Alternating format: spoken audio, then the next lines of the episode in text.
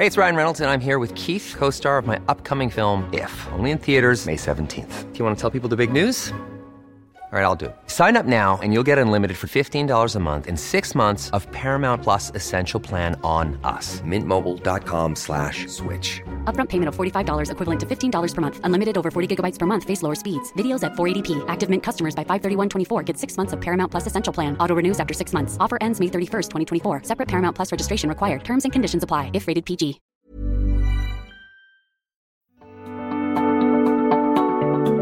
Technion Israel Institute of Technology is where some of Israel's brightest minds ask the biggest question of all What if? What if they could take on the world's biggest challenges? What if they could develop life changing environmental, scientific, health, medical, and technological discoveries that will make a huge impact on Israel and the planet? But they don't just ask the question, they answer it too. They turn those ideas into reality they make them happen. To see just some of the incredible things they've achieved, get the Technion Booklet of Wonders at ats.org slash wonders. We hope it inspires you to give them your support so they can keep doing what they do best. The American Technion Society. World-changing discoveries by Israel's brightest minds made possible by you.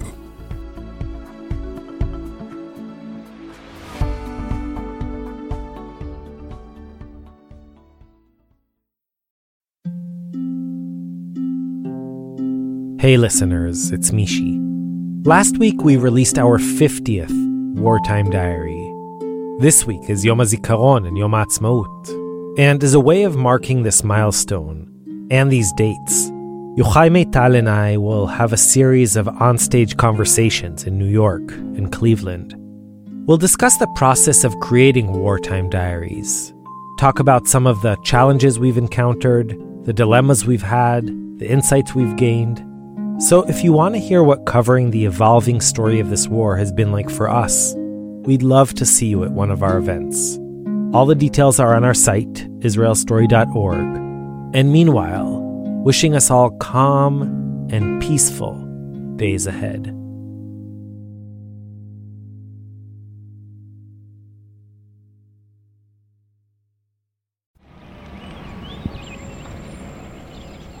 In early February, long before any of us could imagine how much the entire world was about to change. Our producer Skylar Inman went to record an interview at one of Israel's most iconic sites. Right. It was a sunny day, height of winter, though you'd never guess it, and I got off of the 444 bus at the foot of Masada.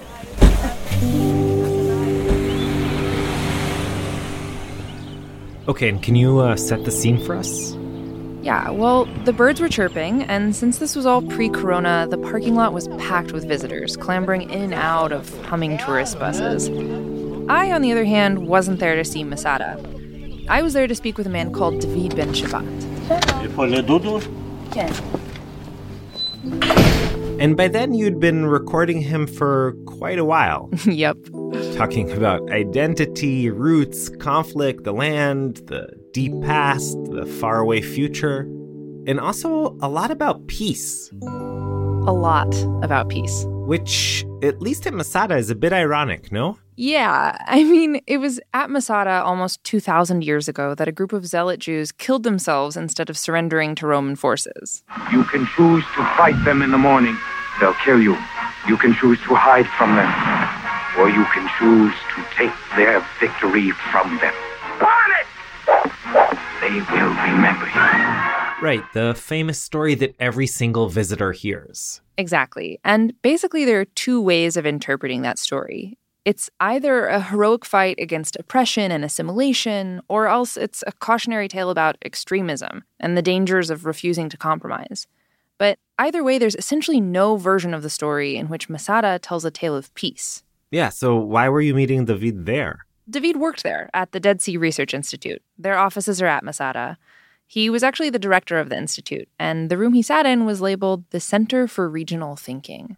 Hmm. Hello, hello. Nice to see you. מה נשמע? Can you describe him?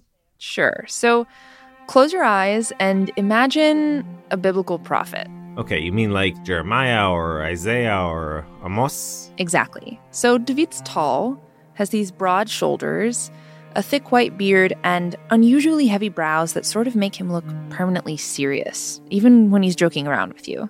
And it's not just that he looks like a prophet, he sort of talks like one too, right? With this kind of deep, booming voice. Totally. Even when you ask him some completely straightforward question. Like, what'd you have for breakfast? Sure, like, what did you have for breakfast?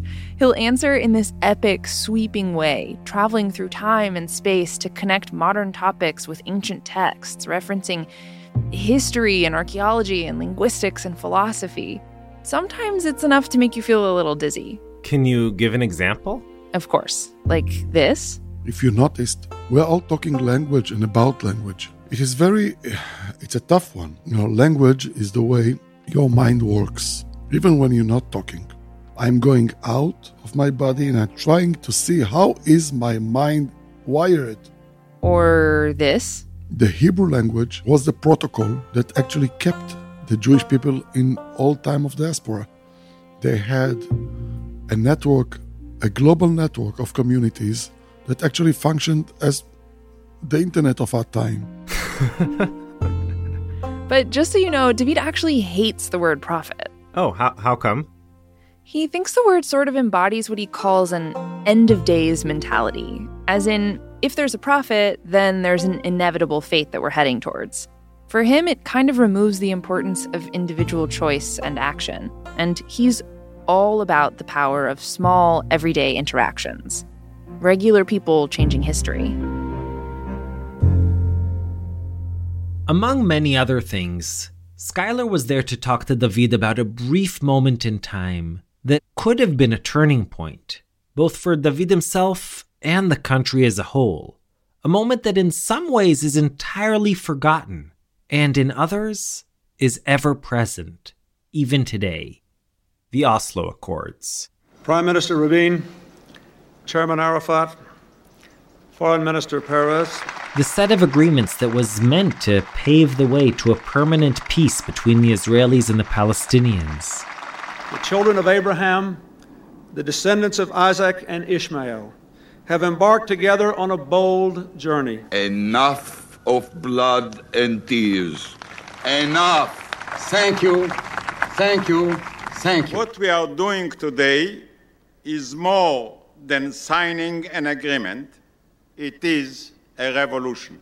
Together, today, with all our hearts and all our souls, we bid them shalom, salam, peace. Now, so much has been said and written about the Oslo Accords over the years that it's easy to forget what that period actually felt like. All the drama, the revelation that these secret back channel negotiations had been going on for months in Scandinavia, the speculations, the newspaper headlines, the rumors of a new Middle East, the public ceremonies, the signing, the hopeful rallies, the violent protests. In many ways, these events put us on an entirely new trajectory, one that led us to where we are now. Hey, I'm Mishy Harman, and this is Israel Story. So, after seven straight COVID episodes, today we return with something completely different the story of the Dreamer. I was 10 when Rabin and Arafat shook hands on the White House lawn, and I remember it well. We were all glued to the TV, both my parents had tears of disbelief in their eyes. And of course, I remember them teary eyed once again, two years later, when they came into my room to tell me that Rabin had been assassinated in Tel Aviv. So that whole period looms large in my life. These are some of my clearest, most vivid memories. Over the years, those memories have been augmented by books and articles I've read, by films and TV specials, and even a Tony winning Broadway play I saw. So I thought I knew quite a lot about Oslo. Yet none of those books or films mention David, a man whose own story is, in surprising ways, completely intertwined with that of the Oslo Accords. But long before any of that happened, he was just a regular kid, born in 1963 into what was only half jokingly known as a mixed marriage. My dear late father Moshe was born in uh, Mogador in Morocco, and my mother was born in Iraq, very close to old Babylon, to the famous grave of the prophet Ezekiel. They met in Israel. Skylar Inman will take it from here. David's parents were both native Arabic speakers, but they spoke different dialects. So they couldn't talk Arabic in house, they just talk Hebrew.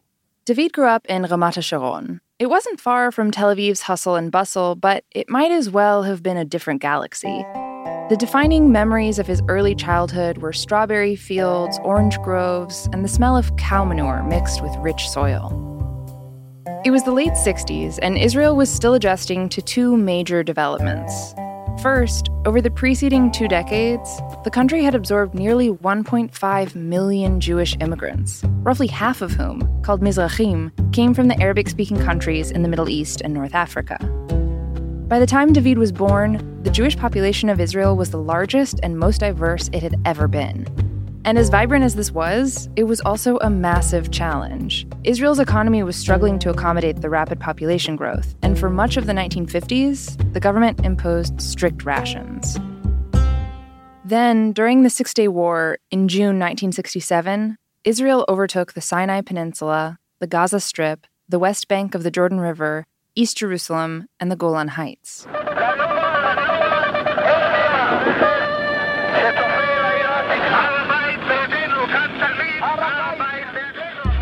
Overnight, the country had tripled in size and found itself in control of a vast Palestinian population.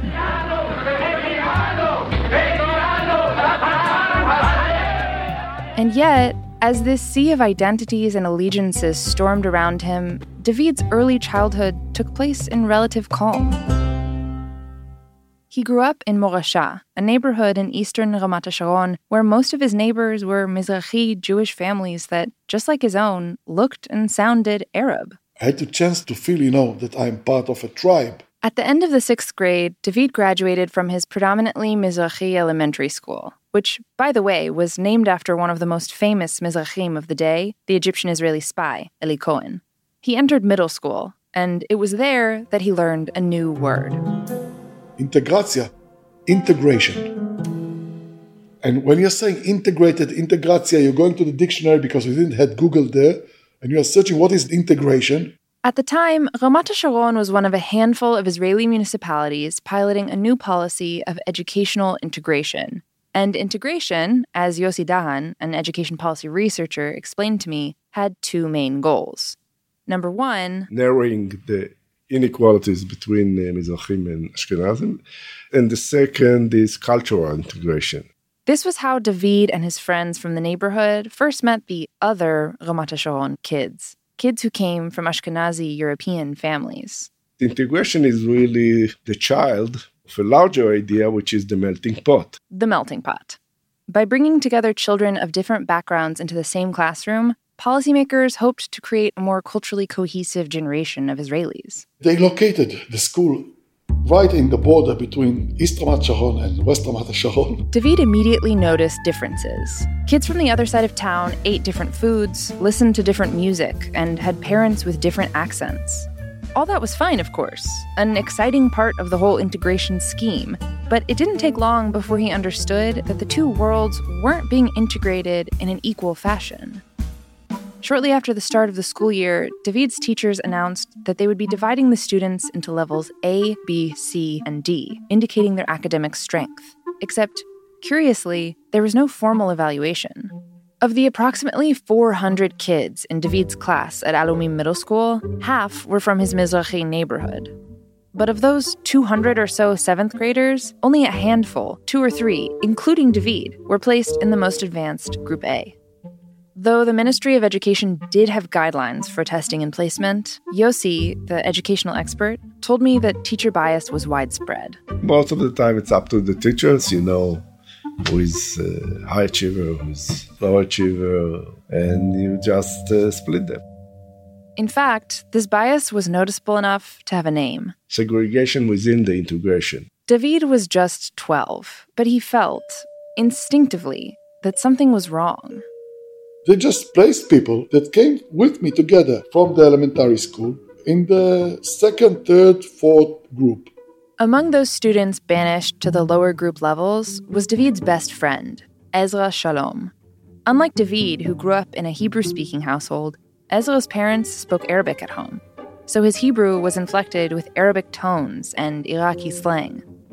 And that's how Ezra, formerly known as a bright student and a math whiz, ended up in Group C. I was amazed. I was so amazed that after the second month in this school, I wrote a letter. David sent his letter to the local Ramat Sharon newspaper, and to his utter surprise, it was published. The following morning, the irate school principal marched into David's classroom, paper in hand, and demanded an explanation. She came to my class. She was very furious. I remember her words Give us a chance. We are a new school. But David, all of 12 years old, I'll remind you, didn't feel like there was time to give it a chance. And he was proven right. The following year, his friend Ezra dropped out of school and found a job working construction. He felt that he is treated like uh, an imbecile. And he was not an imbecile. Though he was often vocal about it, things didn't really change. Year after year, class after class, David saw in his teacher's eyes a dismissiveness of, sometimes even a repulsion towards, the culture and mindset of his Mizrahi peers. Part of the melting pot was to modernize Mizrahi Jews. Yossi Dahan again. And how to modernize them is basically uh, they have to discard their uh, history and culture. And this was part of the idea of integration as well. In high school, when David and his classmates were taught Jewish history, they learned about Herzl and Weizmann, not the sages of Babylon or Ibn Ezra.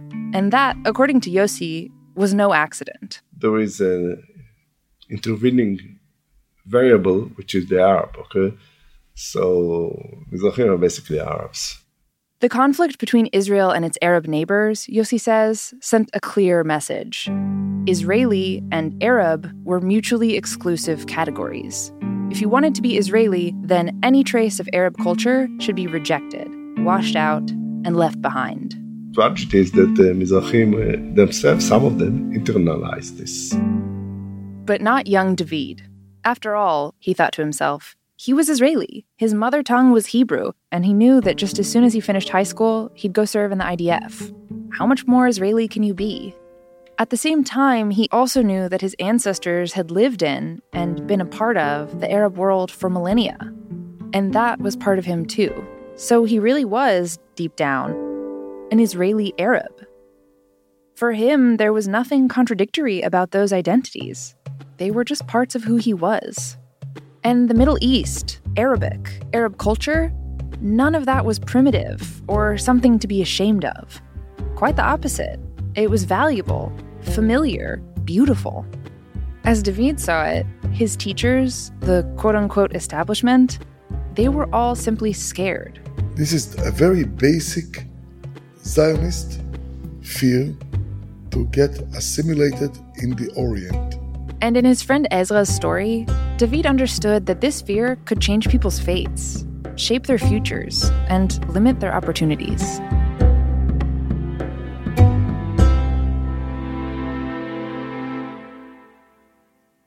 At 18, David was indeed drafted into the Israeli Air Force and was stationed on a base in the West Bank. On their way to and from the base, David and his fellow soldiers would pass through Ramallah. I'm talking about early 80s. It was before the years of the first Intifada. Back then, Ramallah wasn't off limits to Israelis the way it is today. And for David, the city was a revelation, one that was at once both comforting and unsettling. See, for years he'd been told, time and again, that Arabs were the enemy. But to him, more than anything else, Ramallah, that so called enemy city, felt familiar. It looked like, you know, um, part of the stories that my mother used to tell me, you know, fairy tales about, uh, how do you say it in English, you know, uh, 1001 Nights. Yeah. And uh, it, it, it, had this, you know, romantic uh, atmosphere, the vibe, the smells, the nargilas. Ramallah was pulsing with Arab culture, and to David, it was like little reminders of home. The sole Arab identity I could recognize when I grew up was my uh, Oriental family. He heard Umm Kulthum and Abd al Wahab songs blasting from radios all over.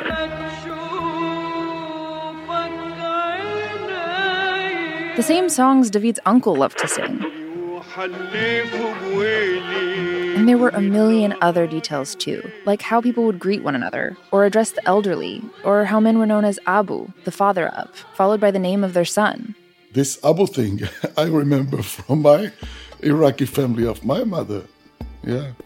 Ramallah had this magical appeal to him. It was like a time machine that allowed him to access the stories his parents and grandparents told about the old country.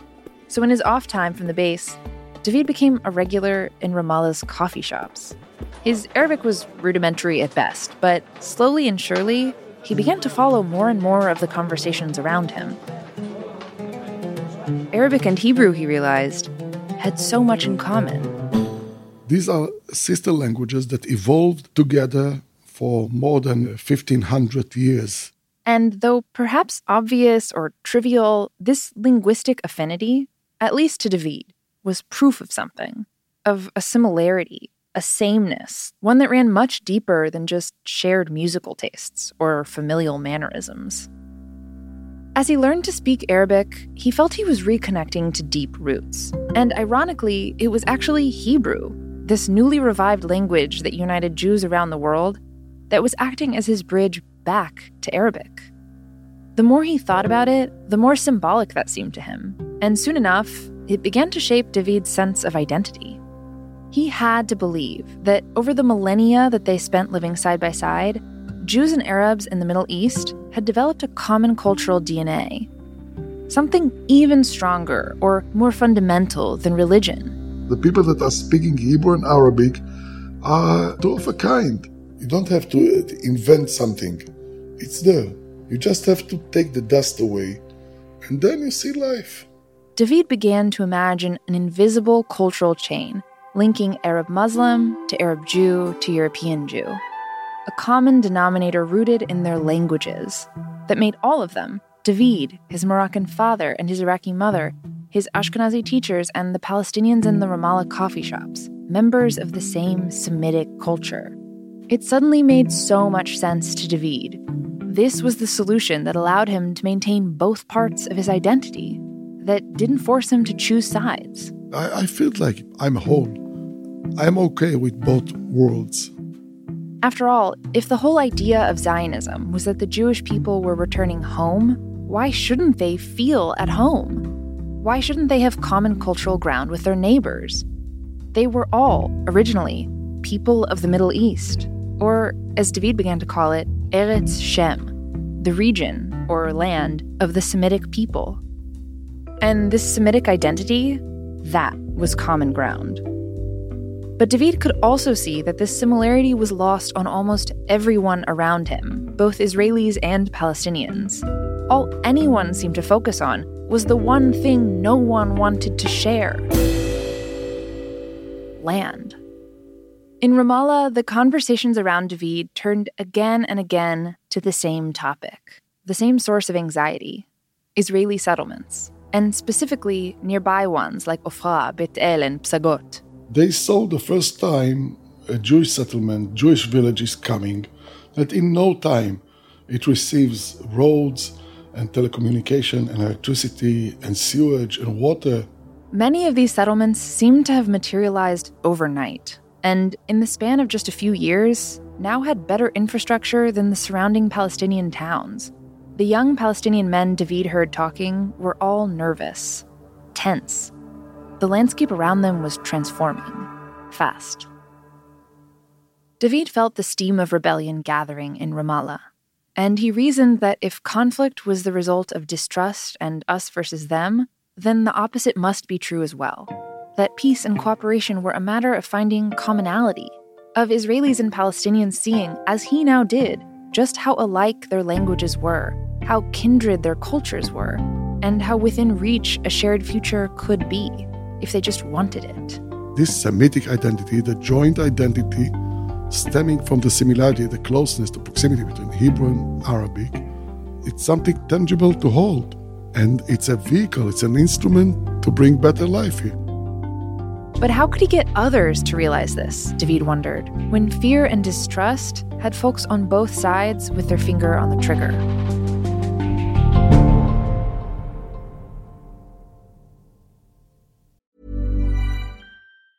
A lot can happen in three years, like a chatbot may be your new best friend. But what won't change? Needing health insurance. United Healthcare Tri Term Medical Plans, underwritten by Golden Rule Insurance Company, offer flexible, budget friendly coverage that lasts nearly three years in some states. Learn more at uhone.com. And now, back to our episode. We left off with David, an idealistic soldier serving on a base near Ramallah trying to figure out how to spread his great, if slightly naive revelation that Hebrew and Arabic, Jew and Arab, Israeli and Palestinian were all just members of one big Semitic family. But as often happens, life took over. In 1985, David moved to Tel Aviv. But he didn't, as you might expect, sit down and write sweeping political treaties. Instead, his life took an unexpected turn. Okay, back to Skylar. David's first job out of the army was, well, refreshingly civilian. He opened a club. It was called Haslik Culture Club. As surprising as this might sound, back in the mid 80s, Tel Aviv only had a handful of places where you could go out and really dance. And David wanted Haslik to offer a little something for everyone. Sunday was jazz night, Monday was 60s rock and roll, Tuesday featured Latin music, Wednesday oldies, and on and on. All quite removed from anything to do with a wide ranging Semitic identity. But nevertheless, Haslik was a hit. It was a small one, you know, only 120 seats. It was filled with 200 people every night. Every night. It was a success. David had transformed an empty room and some bar stools into something people loved, and they came back night after night. He saw firsthand that even a small business venture like his bar slash dance club could energize people and impact the rhythm of an entire city. For him, it was exposure to culture, exposure to the ability to change it. One day in 1985, a man showed up at David's door. In Tel Aviv, people are coming, knocking your door, and asking for work. The man was about the same age as David and had a kind, quiet look about him. They started talking. His name was Hassan, he told David, and he'd come in from Gaza, in those days just a bus ride away from Tel Aviv, to look for a job. David had long dreamt of serving Middle Eastern food at the club, so basically on the spot, he offered Hassan work as his cook. It was a match made in heaven. It was Hassan, and then we brought his brother Aflag, and then, you know, a few people from uh, two families from Gaza. Soon, Hassan and Aflag and David were spending every day together, often late into the night. They'd cook, clean, handle customers, and, most importantly, unwind after long shifts. David began to count these men not just as his employees, but as his friends. And that's when David's almost forgotten grand theory of unity resurfaced in the form of a little flicker of an idea. If I'm doing something with you together, we are coming together every morning, we are waking up and we are thinking about our joint project. We are, you know, planning. I, I see your mind, I see the way you think, you see mine. You can identify. What if, somehow, he fantasized, it were possible to incentivize business ventures run jointly by Arabs and Jews? Businesses could bring individuals together to work towards a common goal. And when Arabs and Jews worked together, not as was often the case with Palestinians employed by Israeli bosses, but side by side as equals, they could see each other's mind. And that, he was sure, would reveal just how similar they really were. I was quite confident that this is what we need. The way to eliminate fear is just to see yourself in his personality. At this point, David's idea was still pretty vague. But he had a feeling, a belief in the power of business and collaboration. On a micro scale, he thought working together could build friendships between business partners. On a macro scale, it might shift the combative mentality of the entire population. But the year was 1987, and David was just a 20 something bar owner. He excitedly shared his idea with some friends, but like so many prophets before him, no one really wanted to listen. So for now at least, David set this glimmer of an idea on the shelf. He went on with his life, worked hard, dated, and ultimately married Tali, a young Israeli Sabra who couldn't resist the prophetic twinkle in the eyes of the man she lovingly called Dudu. Talking about these ideas, that's what made us stick together. It just felt right. I knew I would never be bored with Dudu. So, not quite a unified Semitic identity or peace in the Middle East, but at least something came out of being a wide eyed dreamer. Anyway, the success of Haslik pushed David into a series of eclectic business ventures. First, he became a consultant to other bars, then, he tried and failed to bring small aviation manufacturing to Israel. He dabbled in newspaper publishing and even worked with a chemist to market an eco friendly mouthwash. In other words, he was what we might call today a serial entrepreneur. David was getting by, nothing major, but enough to make a living. It wasn't all fun and games, though. In the background of all this were the riots of the First Intifada. The pressure that David had felt building up in Ramallah during his army service had finally burst. The young men he had met in the coffee houses, along with thousands of their peers, had taken to the streets in protest. Some threw rocks and tossed Molotov cocktails. The Israeli army responded with a policy known as the Iron Fist.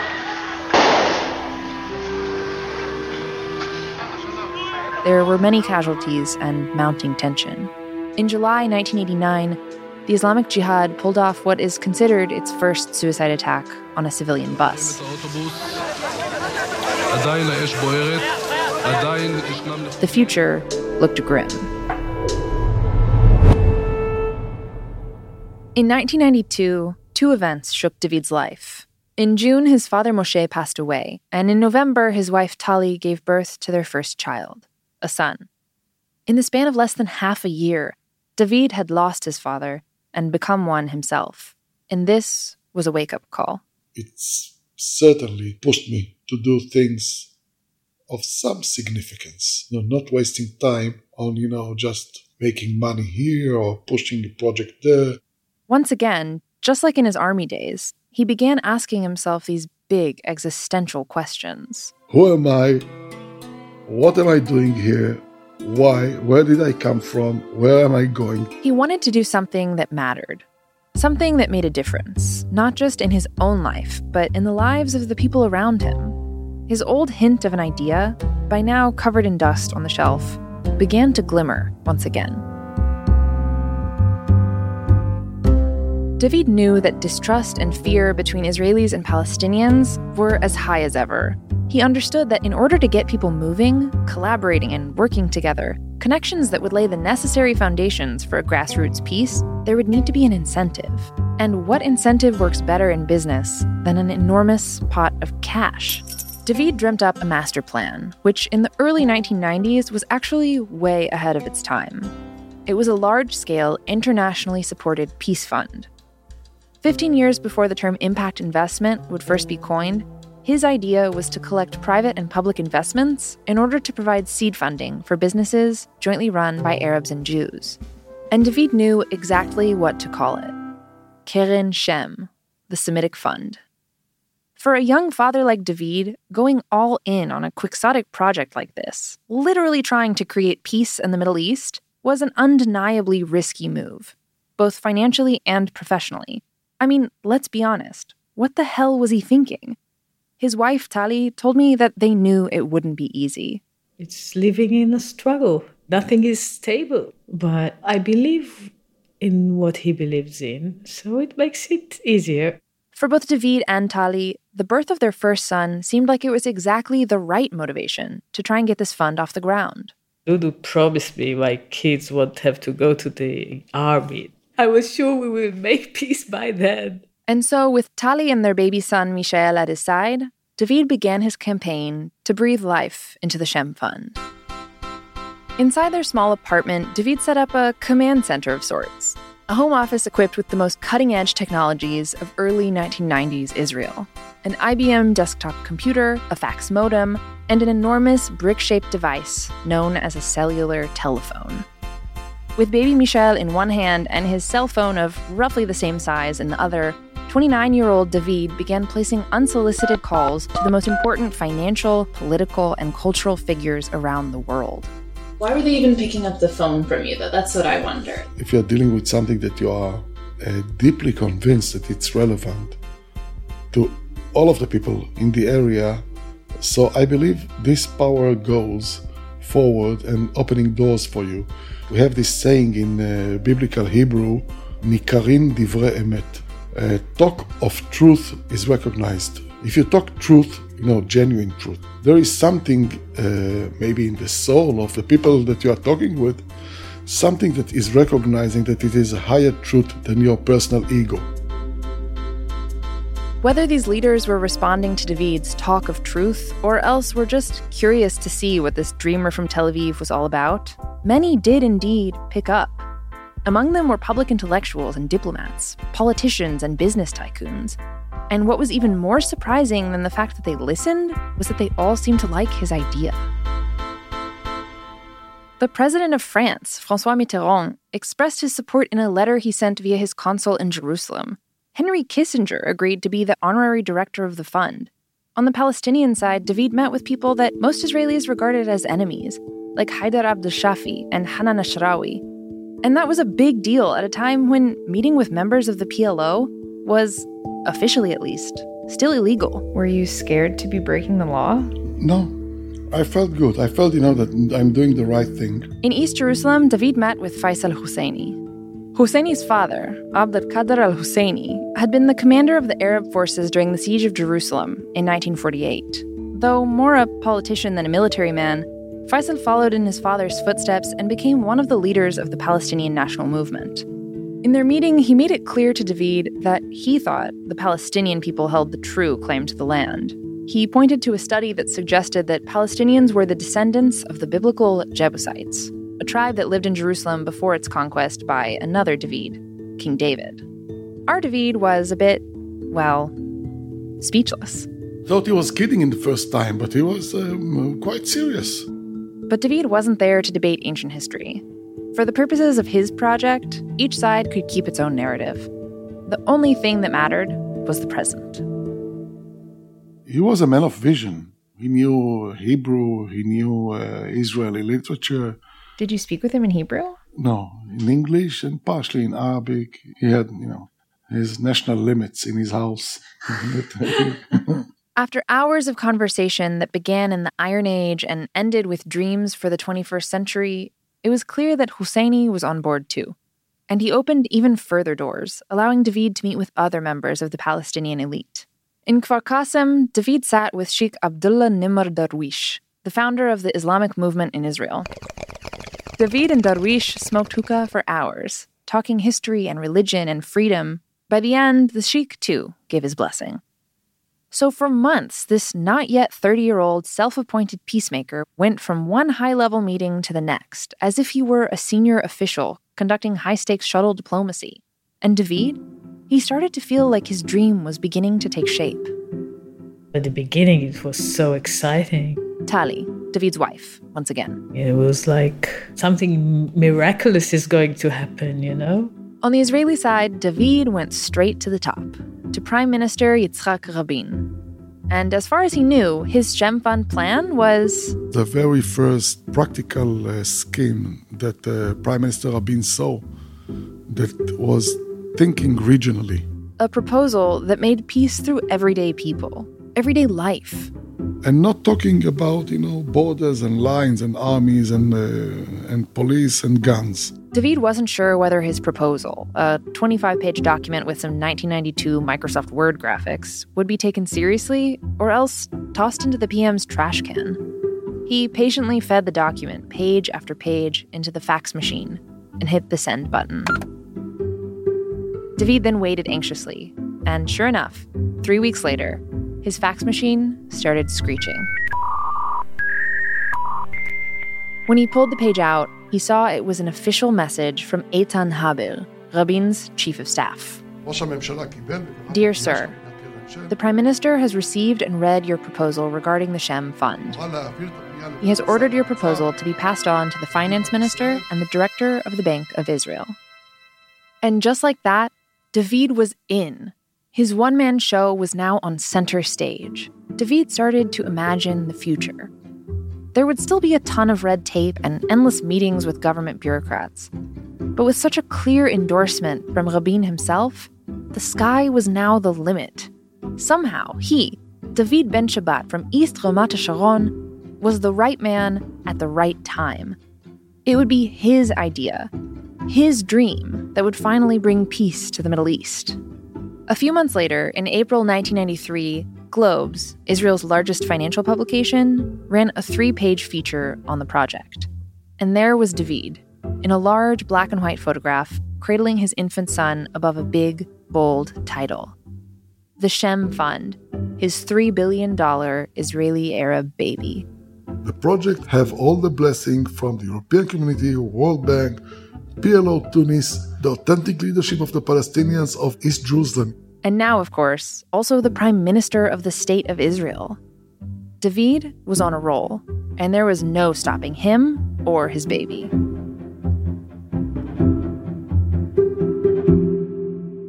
So, Skylar, we'll get back to the story in just a minute, but I want to stop here for a second and ask like, how unusual was all of this? Was it really that easy to get all these super powerful people to listen, or was the David just lucky? That's a great question, and one I've been asking myself a lot too. I was stunned to learn that David had cooked up this whole huge scheme, and yet I'd never heard of it. And I mean, I studied Middle Eastern politics and I read a lot about the history of the Israeli Palestinian conflict. So basically, I think the answer is that it's a little bit of both. On the one hand, David was in the right place at the right time. The Madrid conference in 1991 had left this feeling of possibility in the air when it came to negotiation, but nothing really was happening with it. Rumors had started to swirl that those negotiations were basically dead in the water, but there was still this appetite at that point in time. Peace for a lot of people really did feel within reach. So you're saying that people were receptive to new ideas, and maybe that made them more willing to meet and listen to some upstart like David. Yeah, essentially. But at the same time, it was also incredible. Like, almost unbelievable that he got so much support because he really was an outsider. I mean, here's this 30 year old former club owner who'd never been involved in politics or diplomacy or really anything relevant before. And on top of that, he was a young Mizrahi guy whose family came from Iraq and Morocco, and he was entering a playing field that was still dominated by the sort of old guard Labor Party men, almost all of whom were Ashkenazim or quintessential tzabarim like Rabin. So there really is something special about David. He's sort of this maverick, the kind of guy you'll never forget, even if you meet him just briefly. He was like this fearless bulldozer. He had no limits and was just going to do whatever it took to make his dream a reality. Okay, so with that, let's go back to our story and to David, whose Shem Fund had just received a green light from Rabin. After the Globes article, David felt like he was the man of the hour. But even he was surprised when he received a call from Rabin's chief partner slash nemesis. I was called to the foreign ministry and had a meeting with Shimon Peres. Now, the fierce rivalry between Rabin and Peres has been somewhat minimized in the history books. But at the time, they were essentially running two parallel operations. The Prime Minister's office and the Foreign Ministry often learned what the other was up to from the press. Like everyone else in the country, David knew about this bad blood from reading the papers. But he was an outsider, largely oblivious to the inner workings and intrigue of the government. And when the foreign minister summons you, you go, of course. David put on a nice collared shirt, drove up to Jerusalem, and gave Peres the routine pitch, laying out exactly why concerted, widespread economic investment was the right way forward. It was a spiel he'd gotten down to a science by then. He was sitting there, you know, quiet, listening. But that's when something odd happened. Unlike basically everyone else he had talked to, Peres didn't seem excited or enthusiastic. Instead, he just sat there, and when David finished his presentation, Peres seemed agitated.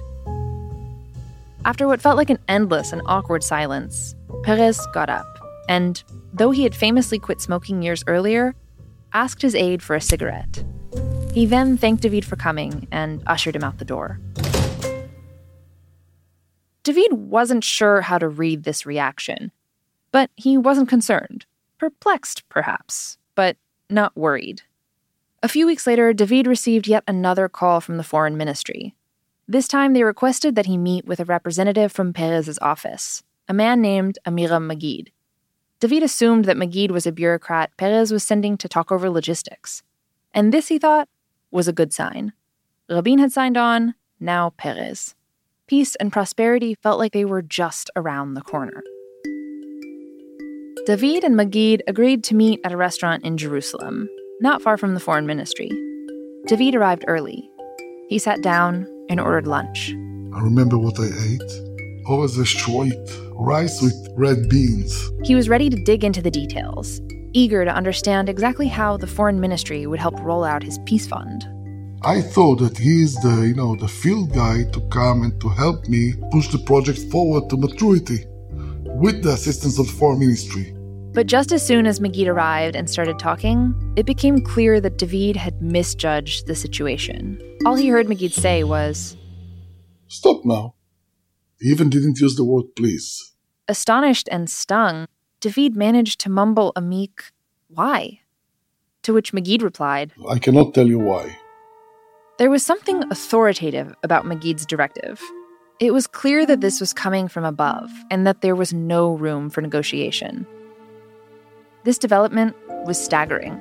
A few minutes earlier, David had walked into the restaurant a confident man with a multi billion dollar plan. Now he was a guy sitting in front of a plate of rice and beans. But David had come too far to give up without a fight.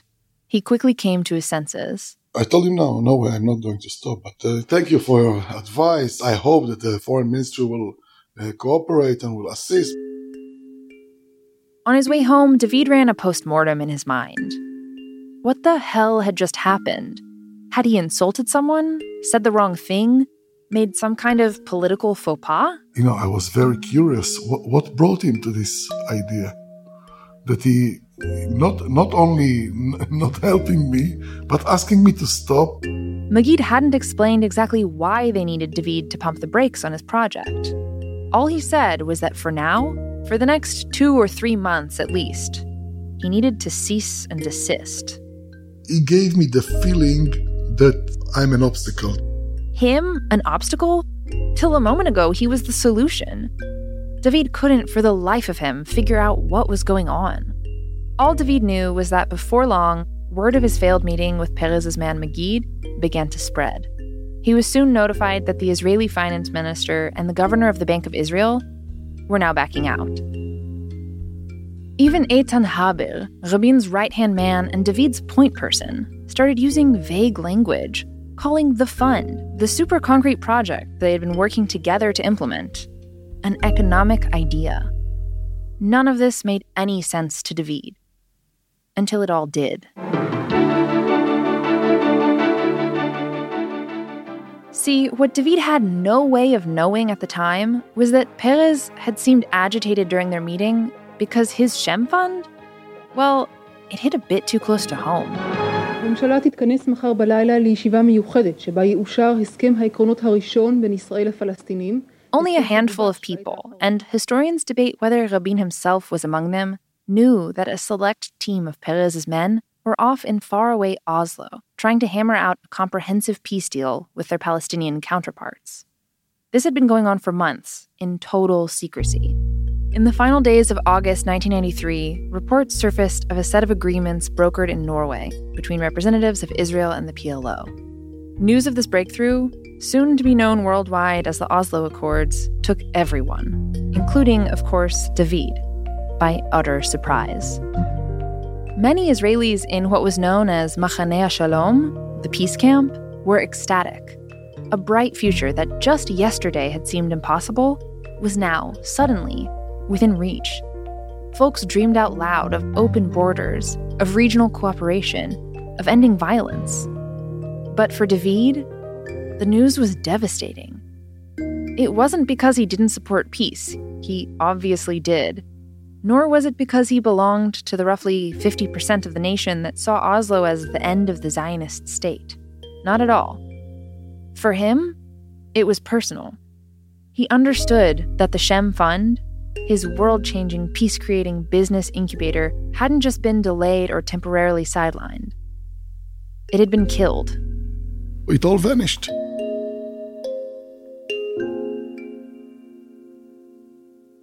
And the more he and the rest of the world found out about the Oslo Accords, the more they seemed like the exact opposite of his own plan. Instead of building something from the ground up, Oslo focused on borders and authorities. It built fences where David had wanted to see bridges.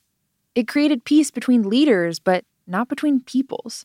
And besides, all anyone could talk about was what seemed to him to be the most inane details of all. They were only concentrating on, uh, you know, arranging the ceremony and uh, the big, big question if Rabin will shake Arafat's hands or not. It was the only question on the table. They were talking non-stop on it on the news. I was shaking my head. I, I didn't understand. Is this the important issue here? Roughly two weeks later, on September 13th, 1993, Prime Minister Rabin and PLO Chairman Yasser Arafat appeared on the south lawn of the White House. Mr. Christopher Mr. Kozyrev signing as witnesses. And in front of rows and rows of photographers and news crews, the two men, bitter enemies for decades and decades, did indeed shake hands. Yasser Arafat holding his hand. That's the image that will be flashed around the world. That is the picture which will endure. And Back among his friends in Tel Aviv, David was surrounded by euphoria. It was as if the Messiah had arrived.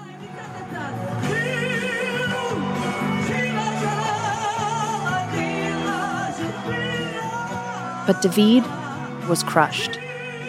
And it wasn't just his personal disappointment about the demise of the Shem Fund. It was because he had a sinking feeling that none of it would last. I had this, you know, a clear sense that I remember that it will burst. In November 1995, five weeks after a second round of agreements was signed, Rabin was assassinated. שירה בראש הממשלה הוא יגאל עמיר. ראש הממשלה יצחק רבין נפטר. Seven months later, Netanyahu beat Peres in the general elections, and the accords, which had been announced to so much fanfare, including the 1994 Nobel Peace Prize, ultimately stalled. Years passed, and the list of locales in which the saga of the Israeli Palestinian peace process unfolded grew longer and longer. Oslo led to Wye River, which led to Camp David and Taba, and on and on and on. In the early 2000s, the Second Intifada erupted, leading to Operation Defensive Shield, and ultimately to the building of the security barrier or separation wall. And throughout it all, each exploding bus, each stabbing, each bombing, and each missile, each airstrike, and each military operation was a searing reminder to David of the future that could have been.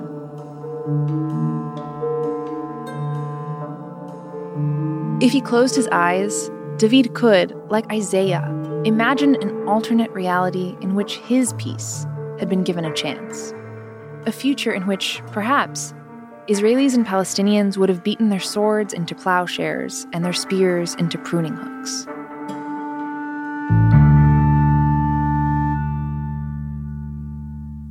Wow, Skylar, that's a really depressing image. This devastated, bitter visionary sort of going about life thinking, you know, if only they had listened to me.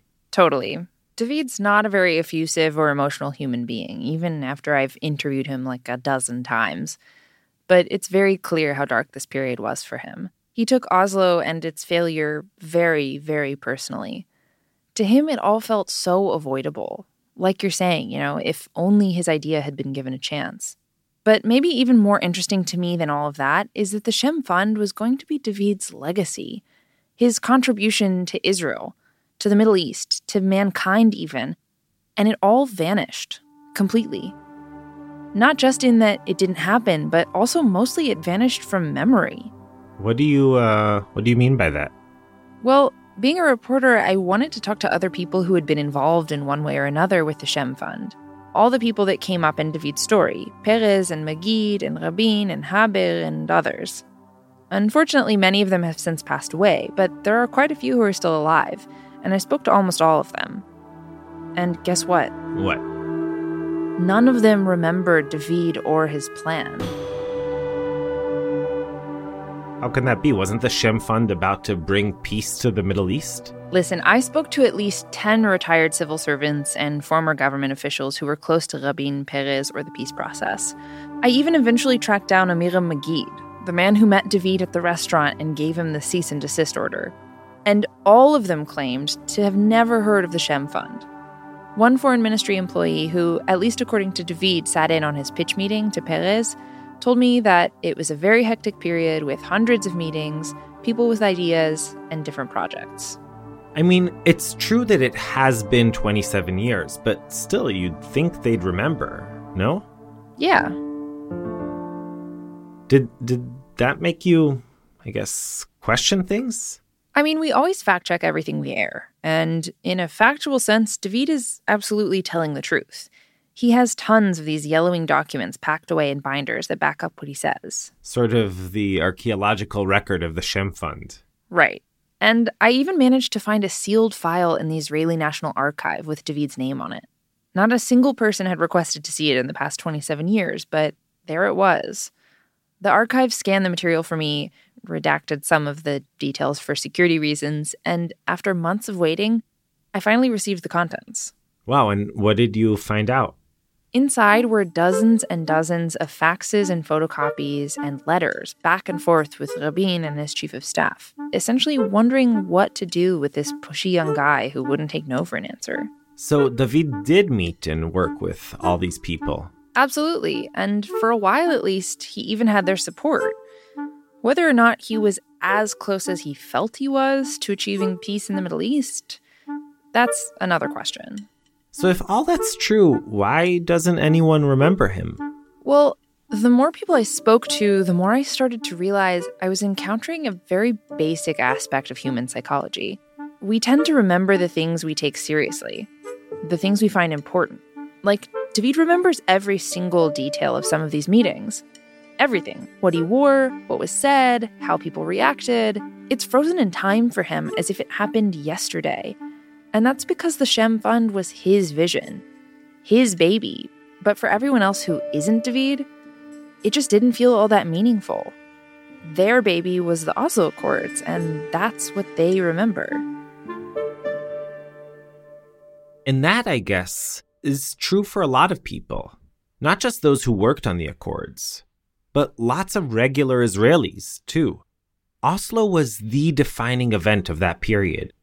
It eclipsed everything, till it itself was eclipsed by an assassination, which happened, it's hard to believe, 25 years ago next month.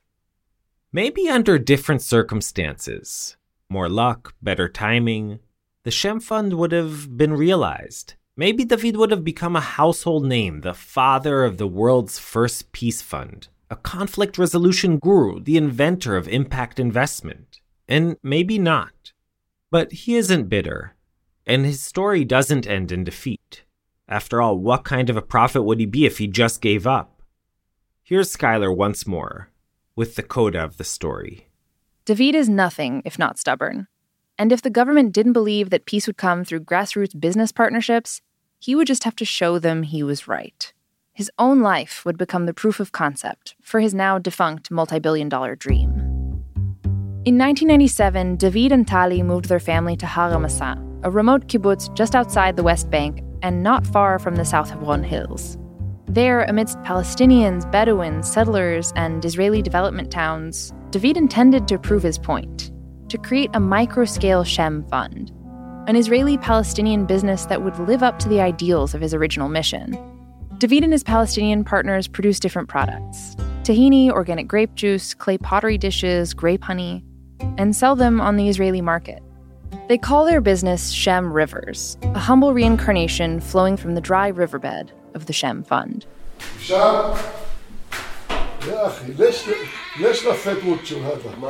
Back in August 2019, I joined him when he went to visit one of his business partners, Hisham Fahouri, a ceramicist from Hebron. And I immediately understood what he had envisioned with the fund. They chit chatted only briefly about work, how the grape harvest is doing so far this season, whether the farmers are happy with the crop. And before hmm. long, they just settled into a conversation about life. He's saying we want to live together and to do things together. Politics, uh, this uh, perception of states, has nothing to do with life. David and Hisham drank coffee, ate grapes, and caught up on one another's family news. They were just two friends, really, hanging out. And that, I guess, was David's dream all along to build real friendships through honest work.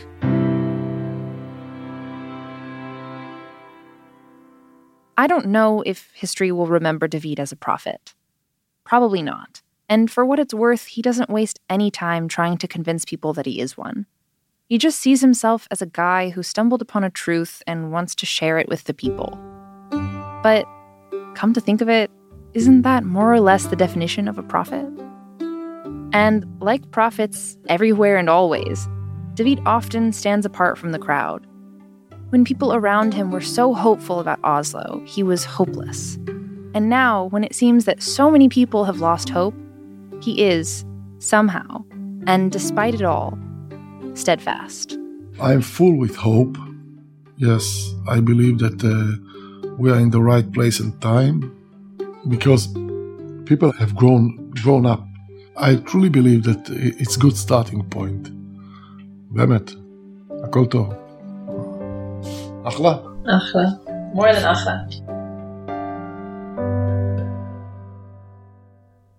Skylar Inman. David and Tali continue to live in beautiful Har Amasa at the edge of the desert, and I encourage each and every Israel Story listener to go visit. I can tell you from personal experience that they will most definitely welcome you in, offer you a warm cup of tea with herbs from their garden, and take you to the nearby hill to look out at one of the most breathtaking panoramic views in the land. And just in case you want to try out a Dreamer's Sublime Tchina or Tahini, we'll have a link on our site, israelstory.org. Joel Shupak scored this episode, with additional music by Blue Dot Sessions. Sela Weisblum mixed it all up. Thanks to Yoav Orot, Avner Goren, Kurt Hoffman, Wayne Hoffman, Sheila Lambert, Erica Frederick, Jeff Fagan, Joy Levitt. And most of all, thanks to all of you who have so generously opened up your hearts and responded to our listener drive. You can hear all our previous episodes wherever you get your podcasts. You can also follow us on social media Instagram, Twitter, Facebook, all under Israel Story. And while you're at it, don't forget to sign up for our newsletter so that you're always up to date on our new episodes, our live events, and anything else going on here at Israel Story all you have to do is go to israelstory.org slash newsletter. Israel Story is produced in partnership with Tablet Magazine. Our staff is Yochai Maital, Zev Levi, Joel Shupak, Yoshi Fields, Skylar Inman, Sharon Rapaport, and Rotem Tzin. Jeff Umbro from The Podglomerate is our marketing director. Marie Ruder, Clara Fug, Michael Vivier, and Alicia Vergara are our wonderful production interns. I'm Mishy Harman, and we'll be back very soon with our next episode. I mean, I was competing against a, a, baby laughing, and I thought, there's no way. Like, you know, how can I compete against a baby? So, till then, please stay safe. Shalom, shalom, and yalla bye. خايفة ما تخافيش ورا السعادة أنا بدور. كم تخليتي مئة التعان طب ذس بابلون تاور الجرح اللي انفتح؟ إحنا راح نداويه إيه لك أنا زي طوفان يا كينو تيلا فيه إني بدموش تلنا نبيد تسرعش تقوركان من الألف لاتا أنا شوي واجه وغرام. كمش كريمة خيل وتانو كما زيب النعرام علمونا والله كلنا. على كل الآخرين. العيلة بصير واقع. راح تميل الملايين. كما خمود بني تنبنانو يا فؤاد جنين هذا شعور كتبت يا شكون بروجيب على الحين من الناصر لارتلية أجدي غدخان نبلي تيم عدد الجول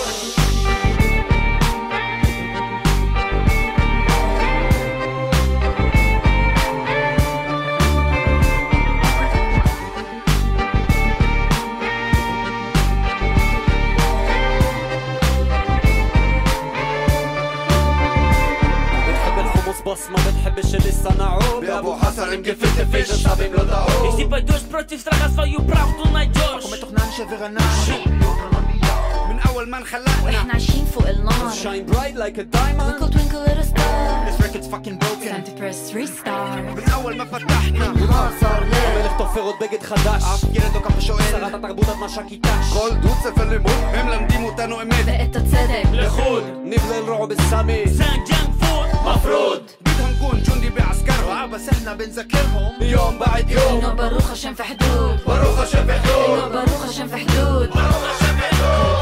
הוא הותיר בנו סימן מגדל בבל זה כאן, מגדל בבל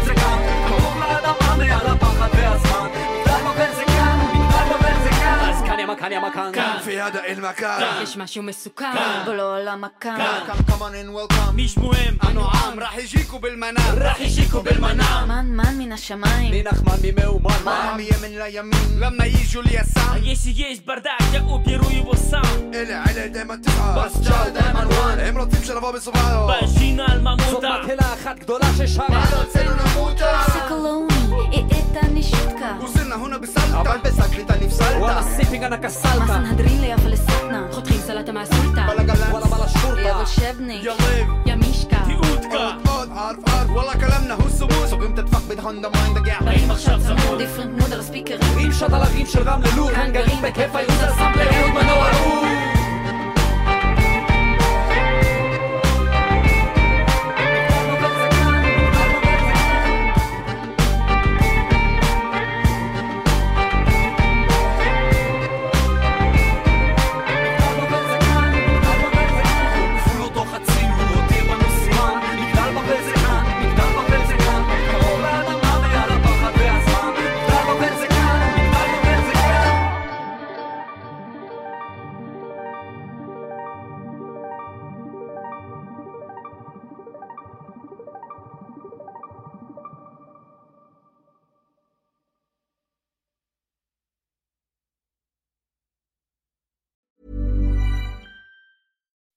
When you make decisions for your company, you look for the no brainers. If you have a lot of mailing to do, stamps.com is the ultimate no brainer. Use the stamps.com mobile app to mail everything you need to keep your business running with up to 89% off USPS and UPS. Make the same no brainer decision as over 1 million other businesses with stamps.com. Use code PROGRAM for a special offer. That's stamps.com code PROGRAM.